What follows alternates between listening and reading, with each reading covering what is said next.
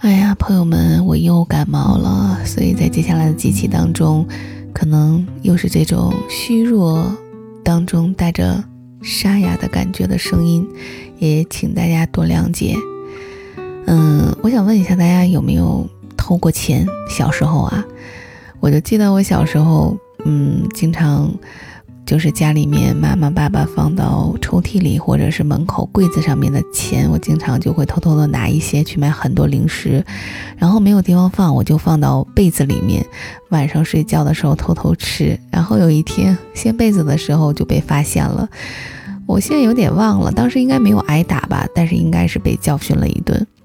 为什么要说这些呢？就是，嗯，今天想跟大家分享三毛小时候的一件趣事，是他写在《雨季不再来》这本书当中。所以你有没有过类似的经历呢？也欢迎在评论区里告诉我。以下的时间，我们就一起来听故事。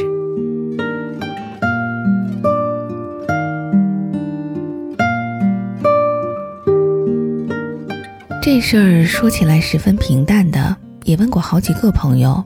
问他们有没有同样的经验，多半答说有的，而结果却都相当辉煌，大半没有挨打，也没有被责备。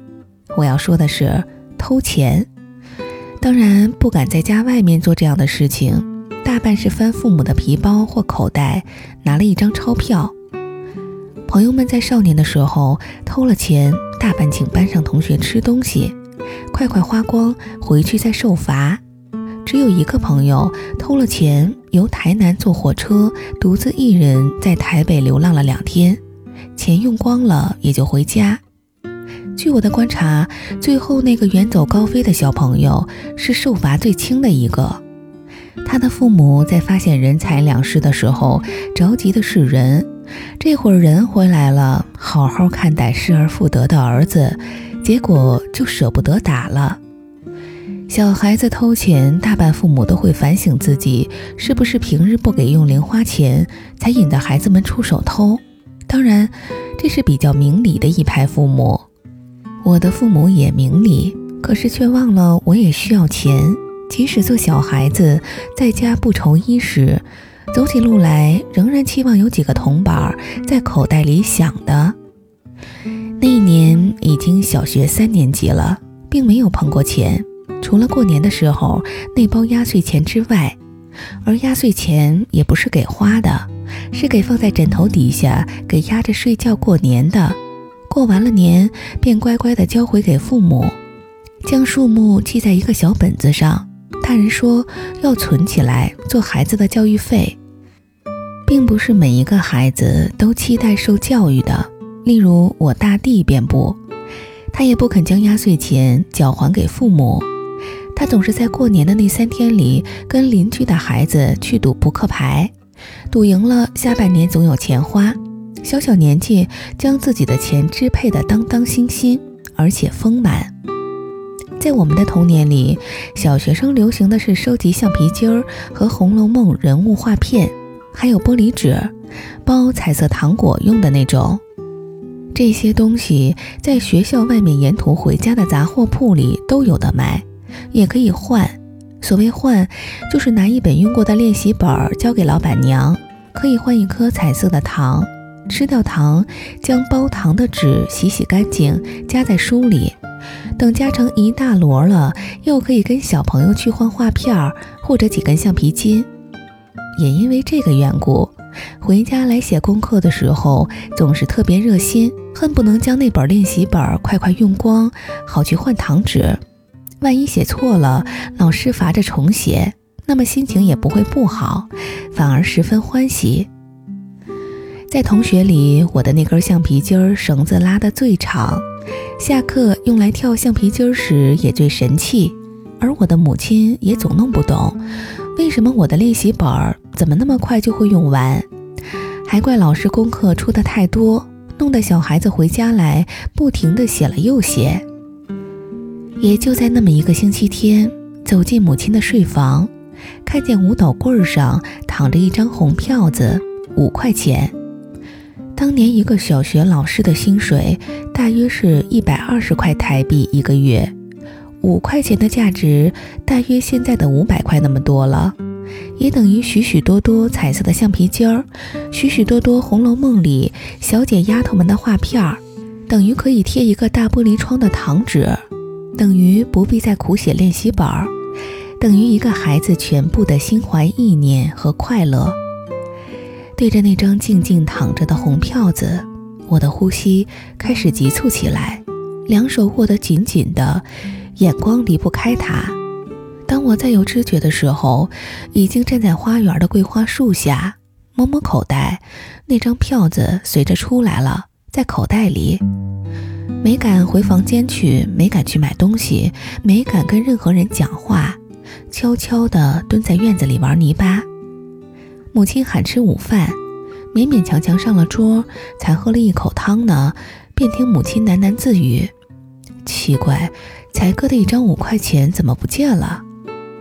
姐姐和弟弟乖乖的吃饭，没有搭理，我却说了：“是不是你忘了地方，根本没有拿出来？”母亲说：“不可能的。”我接触到父亲的眼光，一口滚汤咽下去，汤的脸就红了。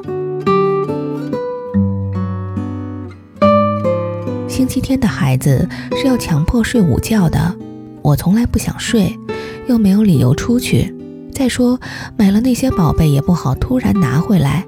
当天晚上是要整理书包的，在父母面前，还是被捉到床上去了。母亲不肯让人穿长裤去睡，硬要来拉裤子。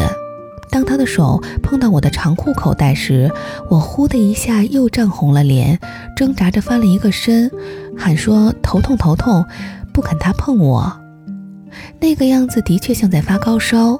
口袋里的五块钱就如汤里面滚烫的小排骨一样，时时刻刻烫着我的腿。我看妹妹有点发烧，不晓得要不要去看一下医生啊。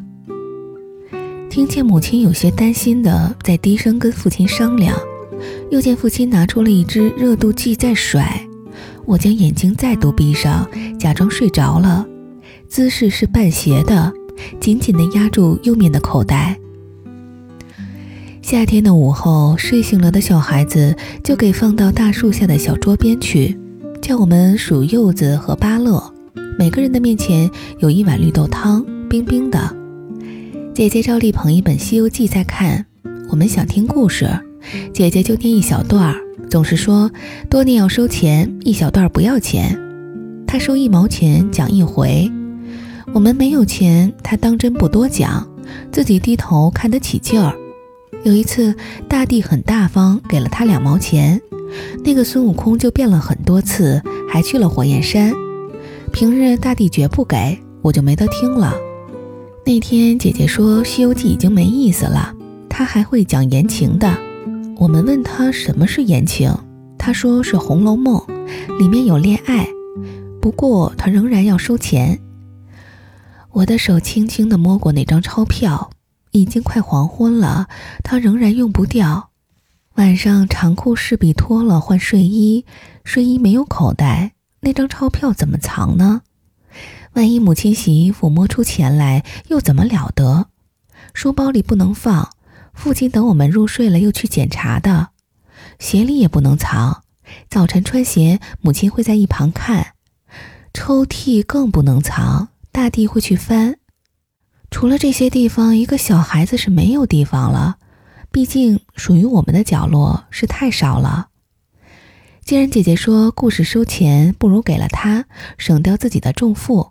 于是我问姐姐有没有钱找。姐姐问是多少钱要找，我说是一块钱，叫她找九毛来，可以开讲恋爱了。她疑疑惑惑地问我：“你哪来一块钱？”我又脸红了，说不出话来。其实那是整张五块的，拿出来就露了破绽。当天晚上，我仍然被拉着去看了医生。据母亲说给医生的病况是，一天都脸红、烦躁，不肯讲话，吃不下东西，魂不守舍，大约是感冒了。医生说看不出有什么病，也没有发烧。只说早些睡了，明天好上学去。我被拉去洗澡，母亲要脱我的衣服，我不肯，开始小声的哭，脸通红的。哭了一会儿，发觉家里的工人玉珍蹲着在给洗腿，这才松了一口气。那五块钱仍在口袋里。穿了睡衣，钱跟过来了，握在拳头里，躲在浴室不出来。大弟几次拿拳头敲门，也不肯开。等到我们小孩都已上了床，母亲才去浴室。父亲在客厅坐着，我赤着脚快步跑进母亲的睡房，将钱卷成一团儿，快速地丢到五斗柜跟墙壁的夹缝里去，这才逃回床上，长长的松了口气。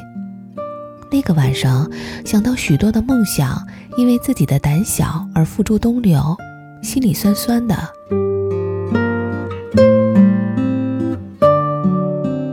不吃下这碗稀饭，不许去上学。我们三个孩子愁眉苦脸地对着早餐，母亲照例在监视。一个平淡的早晨又开始了。你的钱找到了没有？我问母亲。等你们上学了才去找，快吃呀！母亲递上来一个煮蛋。我吃了饭，背好书包，忍不住走到母亲的睡房去打了一个转儿。出来的时候喊着：“妈妈，你的钱原来掉到夹缝里去了。”母亲放下了碗，走进去，捡起了钱，说：“大概是风吹的吧，找到了就好。”那时，父亲的眼光轻轻地掠了我一眼，我脸红的又像发烧，匆匆地跑出门去，忘了说再见。偷钱的故事就那么平平淡淡的过去了。奇怪的是，那次之后，父母突然管起我们的零用钱来，每个小孩一个月一块钱。自己记账，用完了可以商量预支下个月的，预支满两个月就得忍耐。也是那次之后的第二个星期天，父亲给了我一盒外国进口的糖果，他没有说慢慢吃之类的话。我快速的把糖果包出来放在一边儿，将糖纸泡在脸盆里洗干净，然后一张一张将它们贴在玻璃窗上等着干。那个下午就在数糖纸的快乐里悠悠的度过。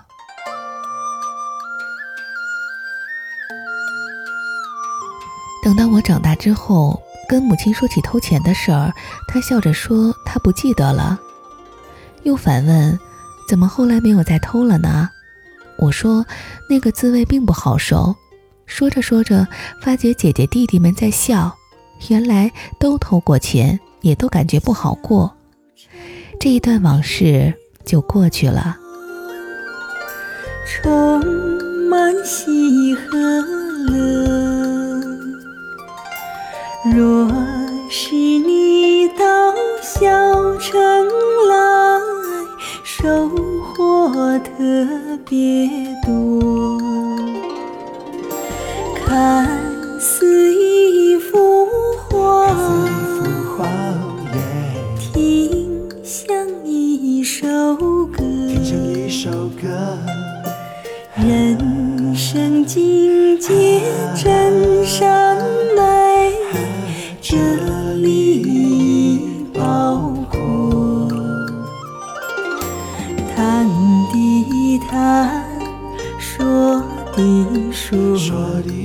小城故事真不错，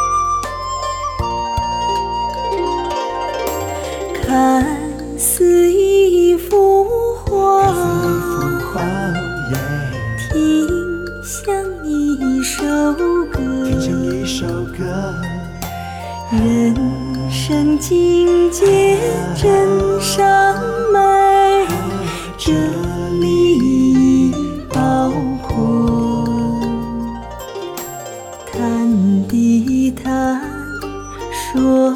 的说，小城故事真不错，亲